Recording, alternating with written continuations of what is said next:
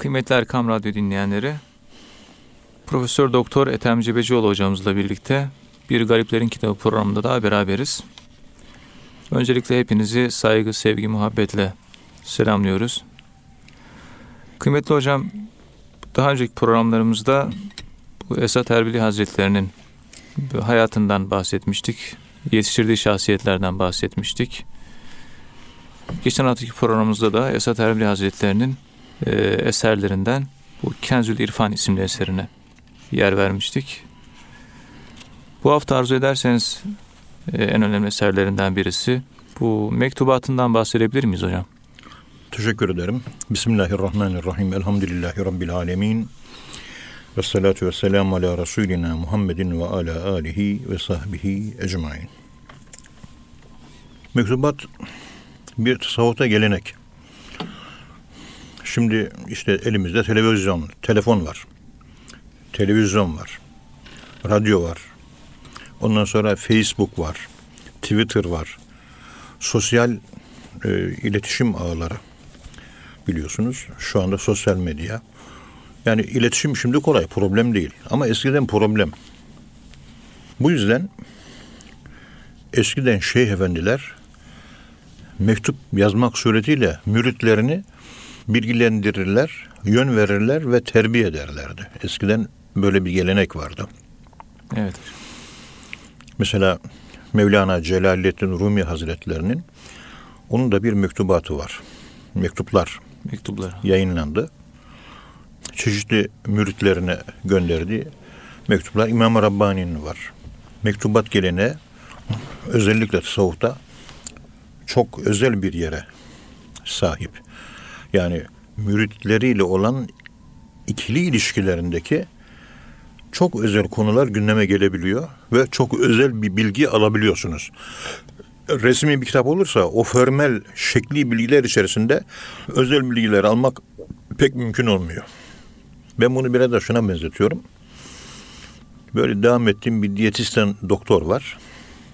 Önce benim bir kanımı aldırdı. 60 çeşit tahlil, analiz yapıldı. Analizlerin sonucu Almanya'ya gitti. Rapor geldi. Ömür boyu süt yemek yasakmış. Ayda bir defa iki defa ancak kırmızı et yiyebilirmişim. Rafine ekmek kesinlikle yasak. Çağdar ekmeği yiyecekmişiz. Böyle birkaç tane muz vesaire bunlar hep yasak. Evet. Yani üzerine yazıyor. Diyor ki kişiye özgü diyet uygulaması. Yani genel herkese verilen bir diyet değil.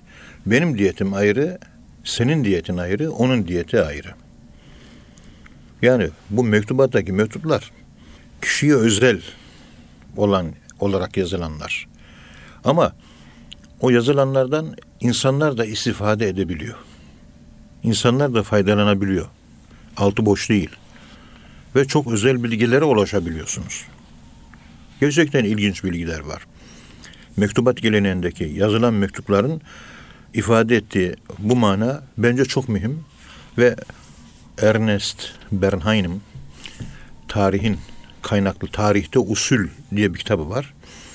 Orada bu mektupların yani yazışmaların e, numizmatik işte para üzerindeki yazılardan tutun da anlaşmalar, mektuplaşmalar, peygamberimizin mektup yazarak İslam'ı anlatması, daha sonraki sufilerin bu geleneğe devam ettirmesi, diğer İslam alimlerin kendi aralarında mektuplaşmaları, Fahrettin Razi'nin mektuplaşmaları, İbn Rüşd'ün mektuplaşmaları, yani bütün bir İslam bilim adamlarının kullanmış olduğu bir metot mektuplaşma. İşte bunlara mektubat adı veriliyor. Esad Erbil Hazretleri'nde mektuplarının sayısı toplam 154. İmam Rabbani'ninki biliyorsunuz 534 veya 536 tane mektubu var. Ebu Haşim Kişmi tarafından derlenmiş. Bu 154 mektup Esad Erbil Hazretlerinin yekün mektuplarını oluşturmaktadır. Bunların tamamı Türkçe olmakla beraber birkaç tane Arapça Farsça mektup da vardır. Mektubatın başındaki ilk altı mektupla 36. mektup tasavvuf mecmuasında makale olarak yayınlanmıştır. Mektubat Esad Erbil Hazretleri'nin mektubatı eski harflerle Osmanlıca olarak 1919 senesinde Evkaf matbaasında 1922, 3 sene sonra 1922 senesinde Kamil Bey matbaasında 190 sayfa olarak iki kere yayınlanmıştır. Daha sonra muhterem dostumuz, kardeşimiz Profesör Doktor Hasan Kamil Yılmaz Bey ve Profesör Doktor dostumuz İrfan Gündüz Bey tarafından 1983'te ilmi esaslara uygun olarak sol sayfada orijinal, sağ sayfada ise sadeleştirilmiş şekliyle 438 sayfa halinde İstanbul'da Erkam yayınlarında basılmıştır. Ve çok kıymetli bir sadeleştirme. Baştan sona kadar Esad Erbil Hazretleri'ni çalıştığım için Osmanlıcasıyla sadeleştirilmesini çok dikkatli bir şekilde takip ettim. Yani ferdiyen. Osmanlıcam vardır biraz yani anlarım. Evet. Yani biraz behrement olduğumuz e, bir dildir Osmanlıca. Çok ağır metinler anlaşılması. Acaba nasıl sadeleştirmişler diye baktım. Çok başarılı bir sadeleştirme ve manadan kopmadan hemen hemen aynı manayı verebilecek kudrette bir Türkçeyle Hasan Kamil Yılmaz Bey Özünü ve kaybetmemiş. İrfan yani. evet Özünü. İrfan e, Bey Allah razı olsun. İrfan Gündüz Bey çok güzel hazırlamışlar. Dinleyicilerimize okumalarını tavsiye ederiz. Çok güzel bir sadeleştirme. Çünkü Osmanlıcasını anlamak gerçekten çok zor. Çok Osmanlıcanın derinlikleri kullanılarak, incelikleri böyle çok böyle edebi bir üslubla yazıldığı için anlaşılması gerçekten çok zor. Sadeleştirmesiyle biraz e, bugünün insanına, mantalitesine ve anlayışına enzar-ı nasa hazırlanarak sunulmuş bir kitap olarak tavsiye edebilirim. Evet hocam. Efendim bu son neşrinde ilk baskıda bulunmayan iki mektuba da yer verilmiştir. Esad Efendimiz Kuddise Sürruh Hazretleri bu mektuplarda döneminde geçerli, oldukça edebi ve ahenkli bir dil kullanmıştır. Yazılarını genellikle ayet-i kerimeler ve hadis-i şerifler etrafında şekillendirmiştir. Bu mektuplarda tasavvufi ve ahlaki pek çok konular gündeme gelmiştir. Bunlar çoğu zaman böyle soru soruluyor, onlara cevap var. Efendim söyleyeyim görülen rüyalar var. Yaklaşık e, hatırımda kaldığına göre 20'den fazla rüya tabiri ya, rica edilmiş kendisinden, müritleri tarafından. O da rüyaları tabir etmiş. Çok değişik konuları ele almış. Bu konulardan başlıcaları mesela İslam'ın insana bakışı, nefis sevgi, teskiyesi, iyiliği emir, kötülüğü nehi, tesbihat, infak, zikir, tarikat, rabıta, murakabe, samimiyet, ihlas, Allah'ı sevmek, peygambere bağlılık, sünnet-i seniye itiba, zühd, cezbe, Allah aşkı, irşat, mürşit, muhabbet, nefsin mertebeleri, sabır, şükür, letaif, ihsan, dua, niyaz, tasavvufun ana ve merkez konularına genellikle ele almış. Ben e, Dişçi Mehmet Efendi'yi kitap olarak yayınladım. Allah razı olsun. Torunu Mehmet rica ettim. Dedenizin birikimi var mı? Bıraktığı bir şeyler var mı size? Var hocam dedi. Esat Elbili Hazretlerimizin ona yazdığı böyle 6-7 tane mektup ortaya çıktı. Dişi Mehmet Efendi yazdığı mektuplar. Evet. Bunlar, Onlar, me- mektubatta evet, ben- yok mu hocam? Bunlar Me- yok, onlar mektubatta yok onlar. alınmamış. Dişi Mehmet Efendi'ye hitaben yazılmış. Mesela Esad Elbili Hazretlerimiz muhterem eşini e, Valide Sultanı Esad Elbili Hazretleri hanımını Konya'ya gönderiyor. Karşılanıyor. Orada Dişi Mehmet Efendi, Kaşıkçı Mehmet Efendiler, oradaki işte Müderris Osman Efendiler karşılıyorlar. Ve hanımları e, onlar da misafir kalıyor. Ve Mevlana'yı ziyaret ettiriyorlar. Konya'nın tarihi yerlerini ziyaret ettiriyorlar. Çok memnun kalmış. Konya'dan sitayişle bahsetmiş Valide Sultan Esad Erbil Hazretlerine. O da teşekkür mahiyetinde çok güzel bir e, mektup yazarak onları bu şekilde taltif etmiştir. Yani bu tür mektuplarını ben yayınladım.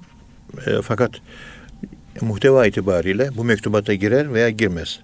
Bu şekilde Anadolu'da Menemen münasebetiyle o örfü idare mahkemeleri sırasında Mustafa Muğlalı o zaman hakim ve devletin o zaman derin devletin bir tertibi biliyorsunuz. E, mektupların çoğu o zaman kişilerle olan mektupların çoğu o zaman toprağa gömülmüş. Kimisi yakılmış, kimi yok edilmiş. Ama buna rağmen yine de çeşitli mektuplarının bulunabileceğine dair içimde kuvvetli bir his var. Nasıl buluruz, nasıl çıkarırız bilemiyorum. Ben Dişi Mehmet Efendi'nin mektuplarını böyle bir tevafuk sonucu, hayatını çalışmam sonucu buldum ve yayınladım. Dişi Mehmet Efendi'nin hayatı diye Allah Dostları serisinde çıktı. 5-6 tane mektubu çıktı. Acaba hepsini çıkarsak ne kadar güzel bir malzeme olurdu. Kendisini daha çok yakından tanırdık. Çünkü o mektuplar onun aynasıydı. Şimdi atharuna tedullu aleyna eserlerimiz bizi gösterir. Evet. Yazdığı kitaplar Eser Hazretlerimizi gösteriyor. Tanıyoruz. Ama mektuplar daha özel bir şey. Daha güzel, derin bir röntgen, iç hallerini çok güzel yansıtmış mektuplarda. Okuyunca ben böyle bir şiir okuyormuş edası içerisinde okuyorum. O kadar güzel. Tenasüp sanatı, rikkat, incelik, nezaket, kibarlık. Yani İngilizler kibarlıkta ileri gitmiş olarak kendilerini kabul ederler. Esad Erbil Hazretleri'nin yanında İngilizler o kadar böyle kibar ve nazik ve ince olabileceklerini ben zannetmiyorum. Shakespeare'in mesela eserleri, o Romeo ve Juliet ve eserleri çok güzel böyle kibar bir İngilizce. Çok kibar üslup. İngilizler bunu izlediği için İngilizce'de kibarlık çok önemlidir. Konuşma, üslup, aksan çok önemli şeyler bunlar yani. Ama işte Esad Erbil Hazretleri yazmış olduğu mektuplarına bakıyorsunuz. Ben karşısında eriyorum. Yani kendimi bir basit bir insan olarak görüyorum o mektupların yanında. Çünkü o dili ben kullanamıyorum şahsen. Son derece edebi. Çok Tabii. edebi, yani Edebi. çok kibar, çok nazik, çok yüksek seviyeden, hassas, böyle kibar. Yani Ze- zarafet çok, var yani. Zarafet var, incelik var. Tabii İstanbul e, bir zarafet şehriydi eskiden. Tabii. Şimdi taşra merkeze geldikten sonra bu zarafeti kaybettik maalesef. O is- eski İstanbul beyefendileri, o kibar insanlar kalmadı. İyi ki Osman hocamız hayatta. Ona bakarak İstanbul beyefendisi nasıl olur? Onun üzerinden İstanbul beyefendilerini tanıyoruz. Konuşması, oturması, üslubu, kibarlığı, nezaketi, insanlığı, cömertliği, tebessümü, davranışları, beden dili o kadar güzel ki. Evet hocam. Allah. Çok az insan kaldı. Böyle kibar insan kalmadı maalesef. Yani e, bu e, sekülerizm, modernizm insanları yabana attı, kendinden uzaklaştırdı. Özünden davranan samimi insanlar, özden insanlar kalmadı maalesef. Ankara'da mesela Abdülbaki abi hatırlıyorum. Çok kıymetli. Yani içinden geldiği gibi konuşur. Öyle tasannu yapmaz, gösteriş yapmaz. Olduğu gibi konuşur. O da bana göre yani bir İstanbul beyefendisi, kibar bir insan. Kalbiyle konuşur hep çünkü. Olduğu gibi konuşur. İçi dışında. Evet. Ve böyle insanlara ihtiyaç var. Çünkü biz bunlara bakarak hizaya geleceğiz. Onlar bizim aynamız. El mümin mir'atül mümin, mümin müminin aynasıdır. Ona bakarak kendimizi düzelteceğiz. Onlara yani ön- önümüzdeki işte Osman hocamız büyük bir örnek. Bir gün hiç unutamam. Bir İslam felsefesi doçenti arkadaşımız İlam'da gelmiş. Osman hocamızla görüşmüşlerdi. Bu görüşme sırasında Osman hocamız şöyle bir tebessüm etmiş ama tebessüm edince gözünün kapağını iki üç defa kırpmış. Ben de bilmiyorum tabii. Ee, Bu olayla ben de öğrendim. Görüştükten sonra geldi heyecanla dedi ki hocam dedi benim talebem tabii o, do- o do- doçentte.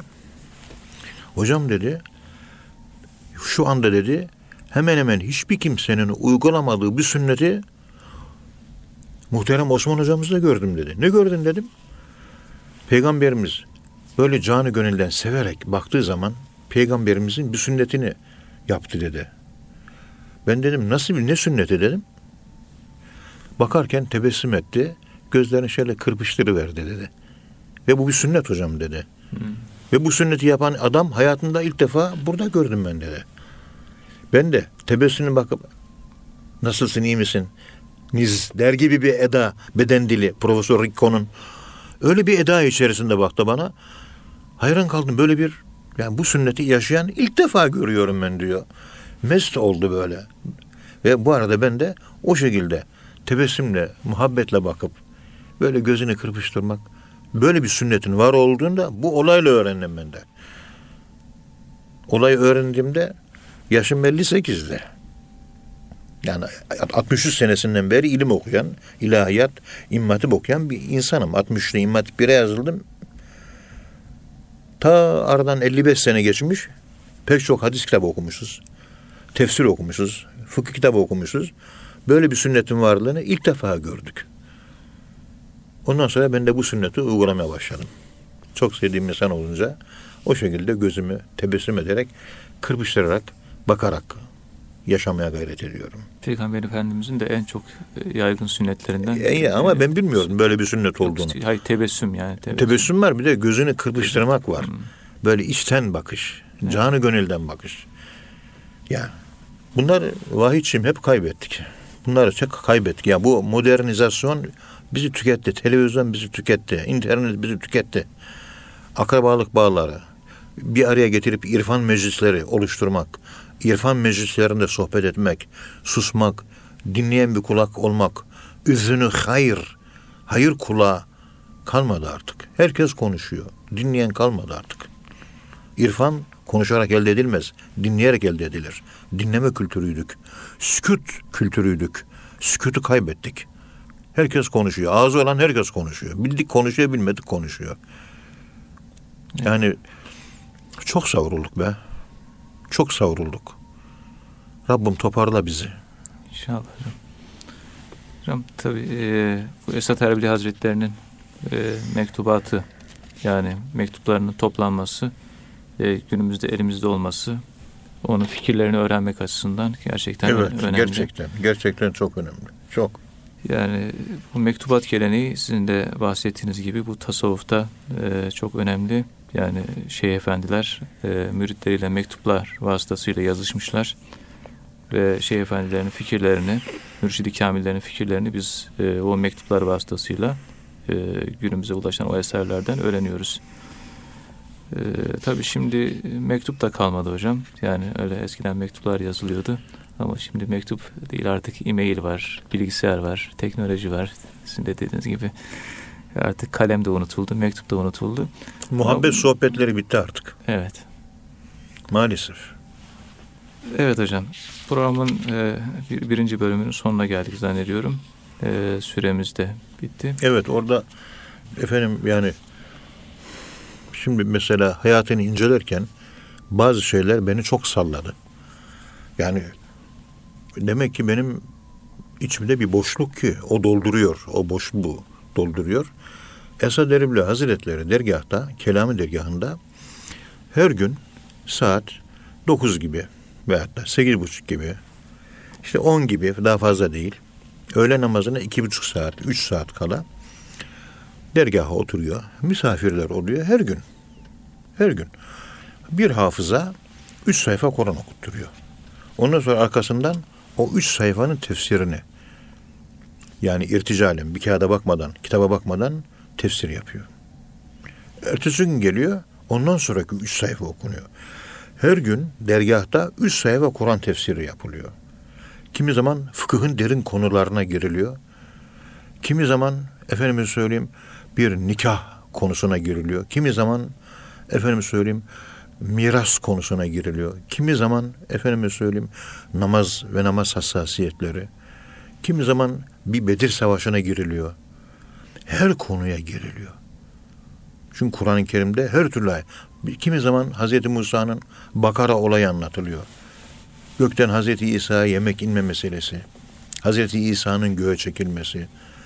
Her türlü fıkhi, hadis, tefsir, tarih, kelam, tasavvufla ilgili konular o sayfalarda, Kur'an sayfalarında yatıyor.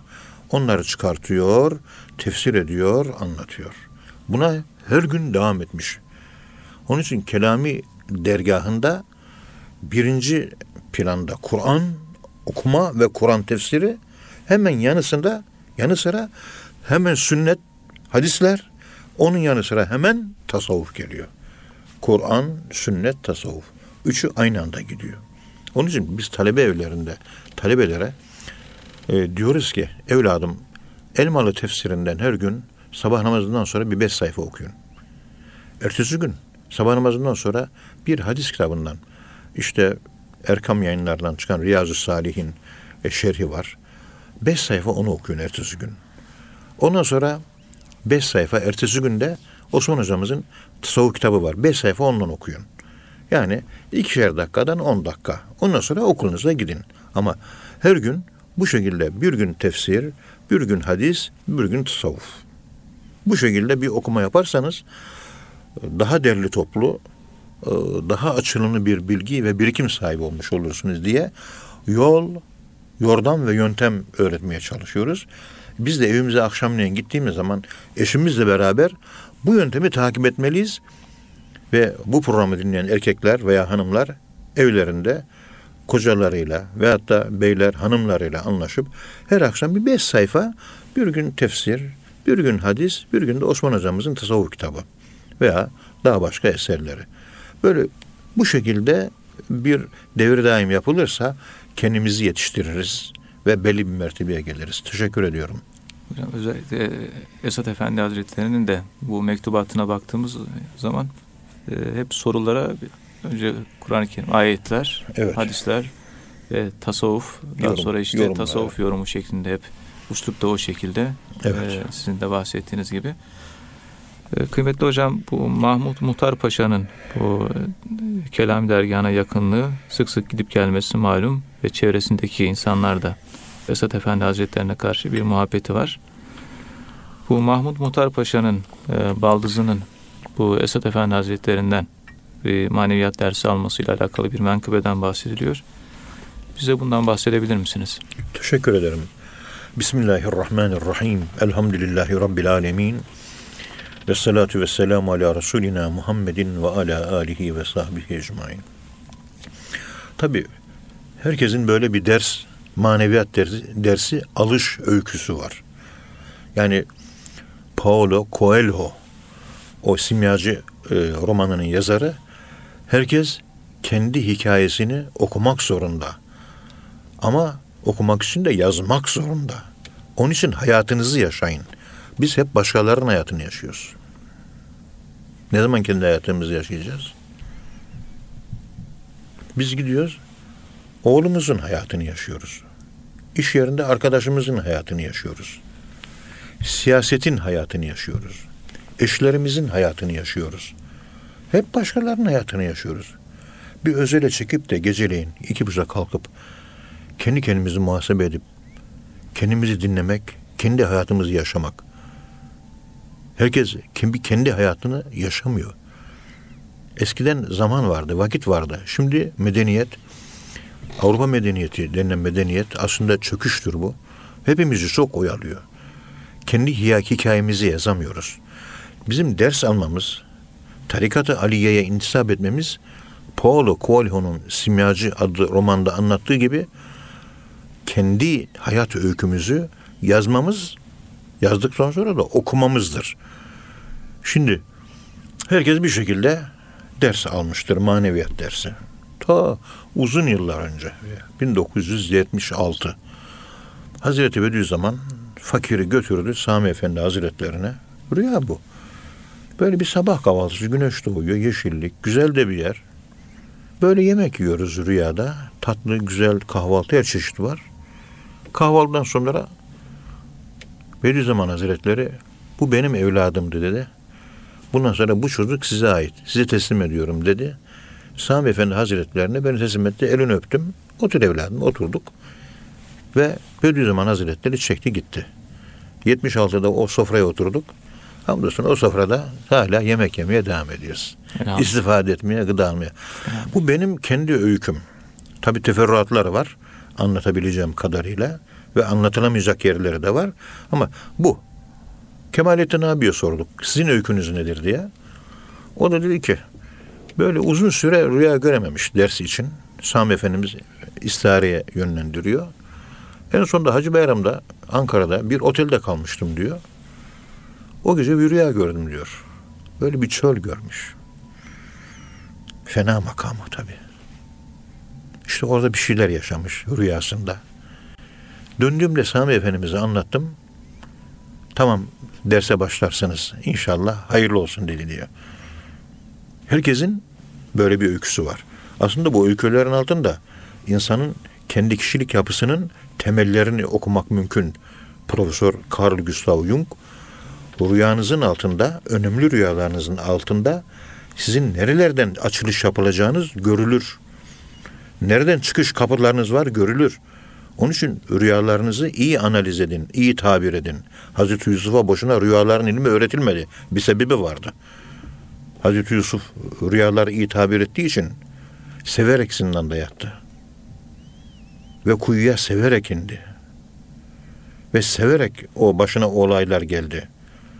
Hikayesini okumayan insanlar, hikayesini yazamayan insanlar kendi hikayelerini reddederler. Yani Allah'a karşı savaş açarlar. Mevlana böyle söylüyor. Allah'a savaş açar diyor. İnsanların çoğu Allah'la savaş halinde. Haline razı değil. Teslimiyet yok. Evet. İşte Mahmut Muhtar Paşa hanımı Behice Sultan anlatıyor. Kız kardeşim Esad Elbi Hazretlerinden nasıl ders aldı, nasıl maneviyat dersi aldı, bunun öyküsünü anlatalım diyor. Evet hocam. Burada kardeşim diyor, kız kardeşim uzun yıllar Avrupa'da kalmış. Kocası sefirlik yapmış. İşte Berlin'de, Paris'te, Moskova'da çok böyle Fransızca, İngilizce biliyor. Entelektüel, o devrin entelektüeli.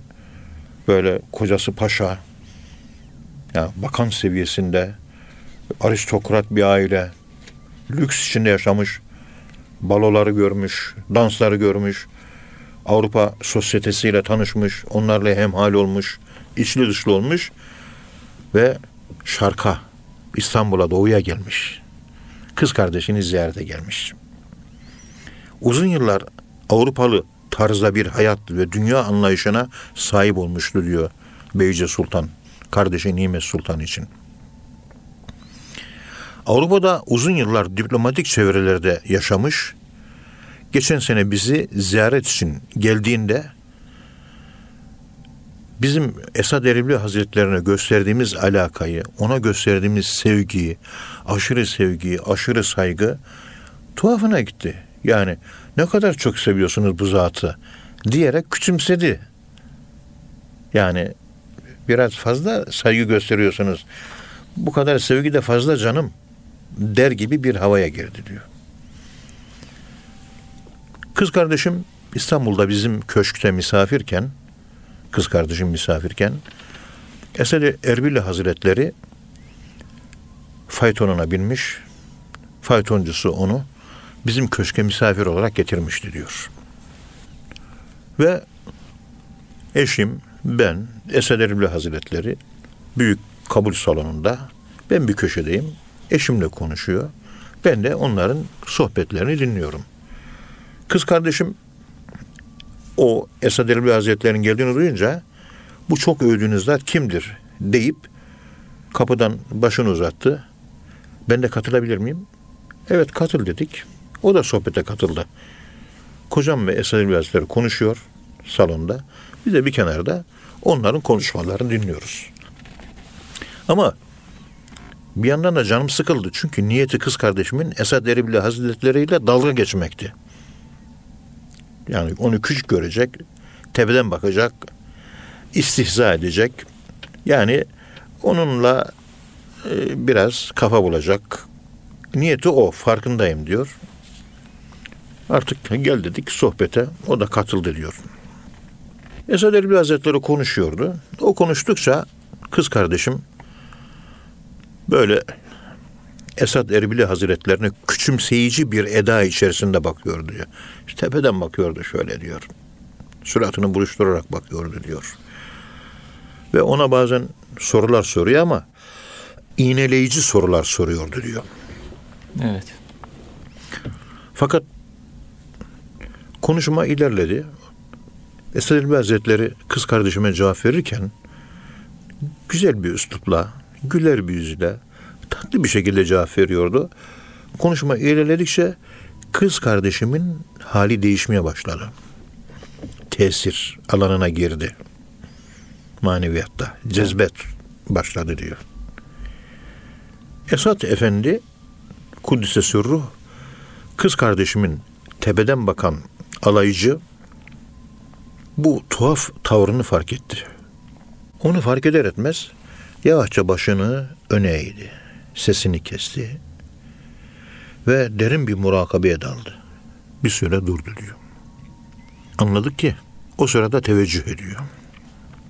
Yani bütün manevi himmetini, o ruh gücünü, bütün iman nurunu ışık olarak ona yönlendiriyor. Onun karanlığına, onun megalomanyasına, onun kibirine yolluyor.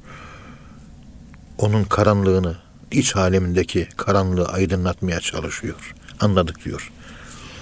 O şekilde kaldı diyor. Çok geçmeden kız kardeşimin kibirli, alaycı hali gitti. Birdenbire kendini toparladı. Ciddiyete büründü.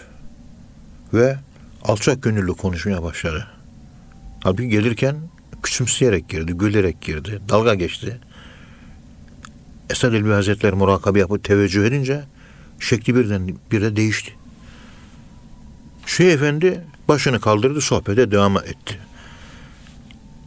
Sohbet devam ettikçe kız kardeşim kendini tutamadı, hüngür hüngür ağlamaya başladı. Kalktı ayağa. Vardı Şeyh Efendi'nin huzuruna, önüne diz çöktü, boynunu büktü, ağlamasını orada sürdürdü. Şeyh Efendi konuşuyor, o da hüngür hüngür ağlıyordu. Bu olaydan sonra kız kardeşim sohbet bitince Esed Efendi Hazretleri'ne efendim sizden ders almak istiyorum. Lütfeder misiniz diye gözyaşları içinde ricada bulundu. O da gerekli istihareyle verdikten sonra kız kardeşime ders verdi diyor. Ve intisaplı bir derviş oldu kız kardeşim diyor. Kız kardeşim Nimet Sultan kendisine verilen zikir dersini öyle bir aşkla, öyle bir şevkle, öyle bir kendisini helak edercesine kuvvetli bir şekilde yapıyordu ki böyle Allah Allah. Şimdikiler maalesef dervişlerin çoğu dilin ucundan zikir çektiği için Allah Allah Allah Allah Allah diye böyle öyle değil. Böyle hissedeceksin. içinde sarsıntılar olacak. Her Allah dedikçe öleceksin. Allah'a kavuşmak ölmek demek. Allah, Allah'a kavuştum yani öldüm. Allah, Allah'a kavuştum yani öldüm. Ölüm terapi. Allah'a kavuşma terapi. Öyle sert çekmiş ki zikrini kalbinde sancılar başladı. Acaba kalp hastası mı oldum diye doktora gitti. Muayene oldu. Ama doktor bu sancıların sebebini araştırdı, araştırdı, bulamadı. Evladım dedi doktor. Senin kalbinde bir hastalık yok, sapasağlamsın dedi. Yani bu fiziki bir ağrı değil bu dedi. Tıp ilmiyle alakası yok bunun dedi bu ağrının dedi. Biliyorsunuz alt letaifler, kalp ve ruh dersi çekilirken meydana gelen ağrılar sırttan ağrı verir. Üst letaif e, çekilirken göğüsten ve ön taraftan bir sancılar oluşur. Bu zikrin yerleştiğinin alametidir. Anlıyoruz ki kalp, ruh geçmiş, göğsünde ağrı olduğuna göre sır ve hafi derslerine belki de akva dersini çekiyordu. Herkeste oluyor mu hocam bu ağrı? Bir şekilde olur. Fazla sürmez zaten. Bir an olur. Bazen bir iki gün, üç gün hafif bir ağrı öyle değil. Bana bir şey oluyor mu havasına girer insanlar. Hayır. Geçici bir haldir. Bu haller devam eder, eder, eder, eder. En sonunda durulur ve sükunet mevsimine erilir. Onun için başlangıçlar bu gibi haller olur. Bunlara pek rağbet etmemek, kafayı pek takmamak lazım. Mesela nefis dersi çekilirken vücutta bir tür kaşınma olayları olur. Mikail'le Mihriban Özelsel'in Halvette 40 Gün adlı kitabında kendisinde de böyle bir halvet sırasında zikirde vücuduna bir kaşınma hissettiğini nefis dersinde olur bu özellikle. Bunun tabi bir takım sebepleri var. belli bir konu geldiği zaman onları da uzun uzun anlatmak istiyorum. Çünkü bu şu anlattığım konu benim bir doktora dersimde iki saatlik konuşmayı gerektiriyordu. Evet. Niye vücut kaşınıyor? Faydalı bir şey. Maddiyat ruhaniyata dönüşüyor. Manası olur. Peki nasıl oluyor bu? E bir anlatmamız lazım. Uzun bir süre. İşte yeri geldiği zaman anlatırız. Evet, Bunlar e, insanlar da merak ediyor bazen. E, yeni hevesli insanlar böyle mi oluyormuş diye mantıki bir zemine oturtup anlaşılabilir bir üslupla anlatma gayreti içerisinde yıllarca olduk. Ve bu şekilde pek çok insan da ders aldı. Yani üstün körü yüzeyden anlattığınız zaman konuştuğunuzu kimse anlamıyor sizin. Bu devirde bu devrin bu devrin dilini konuşmamız lazım. Bu devrin diliyle anlatmamız lazım. Hala eski devrin dili yani Osmanlıcayı terk et manasına değil de üslup yani bu devrin bir üslubu var. O üslubu yakalama. İstersen modern Türkçe kullan, istersen Osmanlıca. Ben Osmanlıca kullanmayı tercih ediyorum şahsen. Ama bu devrin üslubunu, stilini, tarzını yakalamak lazım. Stil sahibi olmak lazım. Eski stil gitmiyor. Anlatıyorsun herkes uyuyor. Camideki vaaz gibi geliyor. Stili değiştirdiğiniz zaman karşıdaki insan ilgi duyuyor ve anlamaya başlıyor. Yani onun için bu gibi tasavvufun derin konularını zaman geçtikçe zaman içerisinde yeri geldikçe Yeri anlatmaya işte. gayret edeceğim. Burada Behice Nimet Sultan'ın üzerinde demek ki e, sır ve hafi derslerini çekiyor ki hafif bir ağrı dersi de şiddetli çekmiş biraz. Halbuki normal çekmesi lazım. Doktor diyor ki hiçbir hastalık yok diyor. Ondan sonra Esed Efendi Hazretleri bize bir kere geldiğinde durumu anlattık. Yani dedi ki işte göğsünde bir ağrılar var oluyor falan. Esed Efendi Hazretleri gülerek e, dua etti. Biraz derslerinizi e, tehallükle çekmeyiniz. Normal üslup çekiniz. Yani zikrin bedene yerleşmesi, ete kemiğe bürünmesi, maneviyatın maddiyata yerleşmesi, maddiyatı maneviyata dönüştürmesi. Olay bundan ibaret. Bu sıkıntıdan kurtul- kurtulursunuz dedi. Kardeşime bazı talimatlar verdi. İşte salavat çek bilmem ne vesaire bir takım şeyler var. O da bu talimatları yerine getirerek kalp sancılarından kurtuldu diyor. Rahatladı diyor. Çok onun için tehallükle çekmek lazım ama e, hadden de aşırı ifrat ve tefrite kaçınmak lazım. Bir denge var. Biz denge ümmetiyiz. O dengeye göre derslerimizi çekmemiz gerekiyor. İşte Behice Sultan'ın öyküsü ya bundan ibaret. Yani onun e, hikayesi de bu. Alay ederek bakıyor. Ondan sonra alay ettiği insanın önünde bir mürit oluyor. Ve o da dervişler halkasına katılıyor. Bu aristokrasi kesiminde. Evet hocam. Anlatabilirseniz bu şekilde hayatım 38 yıllık akademik hayatımda böyle aristokrasi kesiminden pek çok insanlara yeni stille anlatmaya çok gayret ettim. Eğer anlatabilirseniz yeni üslup çünkü dün Mevlana'nın ifadesiyle dün dünkü sözler söylendi dün diyor. Bugün diyor yeni bir gün. Bugün yeni bir şey söylemek lazım. Eğer bugün dünü tekrar ederseniz usanç gelir diyor. Stil, tarz, üslubun değişmesi lazım. Osmanlıca üslup şeyi kullan, dilini kullan ama üslup yeni bir üslup, yeni bir üslupla konuşman lazım. Yeni bir üslubu getirmen lazım. Zikir çeker, ilahi okunurken kendinden geçip dönen dervişlere anlatın dediler. Anlatayım dedim. O sırada aklıma şey geldi. Ee, bir psikoloji mecmuasında Psikoloji Today diye bir mecmua var. Orada şarkıcı Rihanna, meşhur batıda işte Lady Gaga gibi müzisyenler var. Negatif müzikten örnek verdim. Müziğin negatifi bile insanı etkiliyor. Onun konserinde gençler kendilerinden geçiyorlar. Efendim söyleyeyim yerden yere atıyorlar. Yani musikinin böyle bir yönü var. Bunun psikolojik altyapısında ne var? Ha, bunun psikolojik altyapısında şu var. İnsanın beslenememiş, tatmin olmamış ruhunda bazı kompartımanlar var. O, o müzikten boş, aç olan kompartımanları, şuur altı kompartımanları doluyor. Onun o dolması onda bir hareket meydana getiriyor. Onun için böyle pop müziği sanatçılarını dinlerken herkes heyecana geliyor. Efendim basite irca etmek için söylemiyorum bunu da. Yani insanı içten yakalayıcı bir unsur, bir mana, bir ritim. Ritimin ne olduğunu anlatmaya çalışıyoruz. Siz bu ritim, resitasyonlar, tekrarlar, tasavvuf psikolojisine bir insanı kamil yetişme yolunda Allah zikrine döndüğünüz zaman öbürü nefsi kabararak kendinden geçiyor. Ben de ruhum kabararak kendimden geçiyorum. Ama öbürü bu seküler müzikle nefsi harekete geçiriyor. Nefsinin hortlaması, nefsinin ayağa kalkması. O oradan dolayı hareket. Ve sonunda intihara gidiyor onlar. Biz de zikir çeke çeke intihara gitmiyoruz. Fena makamına gidiyoruz. Onlara passing away diyorlar. İntihar müziği. Satanik müzik diyorlar onlara. Öldürüyor kendini. Biz de ölmeden önce ölüyoruz. Ama fena makamı dediğimiz bir tür manevi ölümle ölüyoruz. Mutu.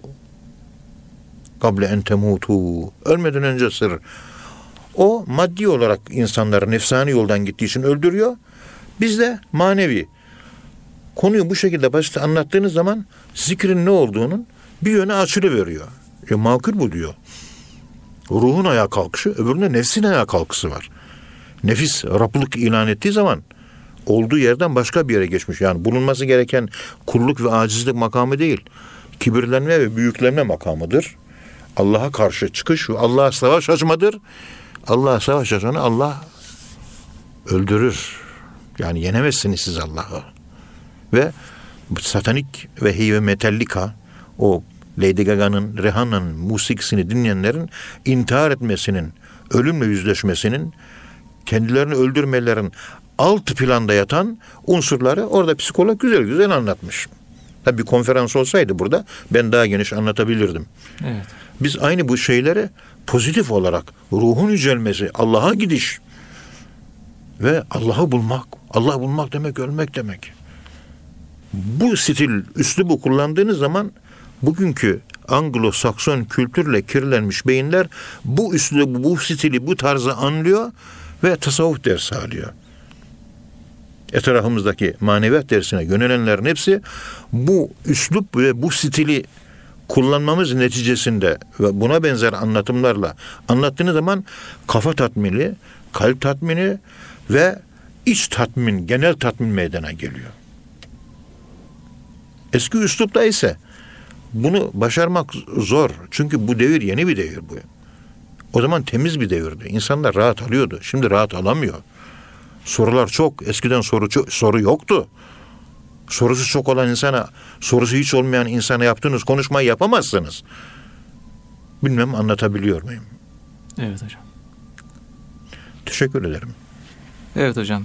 Ee, Mahmut Muhtar Paşa'nın baldızının e, bu Esat Erbil Hazretlerinden e, ders almasıyla alakalı anlattığınız menkıbede ve diğer anlattıklarınızda belki en önemli dikkati çeken yani bir kibirle gelen bir kişinin bir mürşidi kamilin teveccühü sayesinde o kibrinin izale olması. Çünkü hakikaten bir insandan kibrin izale olması, yok olması ilk sufilerden İbn Cerir'in de ifade ettiği gibi yani dağları iğneyle kazmaktan daha zordur diyor. Yani kibri izale etmek. E, ama bir mürşidi kamilin eline düşünce, e, bir rehberin eline düşünce inşallah bu tür hastalıklarda çok kolay bir şekilde tedavi olunabiliyor. Onun dışında da işte bir doktorların tedavi edemediği bir manevi hastalığı Şeyh Efendi'nin yine teveccüh sayesinde tedavi etmesi. Kıymetli Erkam Radyo dinleyenleri bir program daha sonuna geldik. Hepinize Allah'a emanet ediyoruz. Hoşçakalın efendim.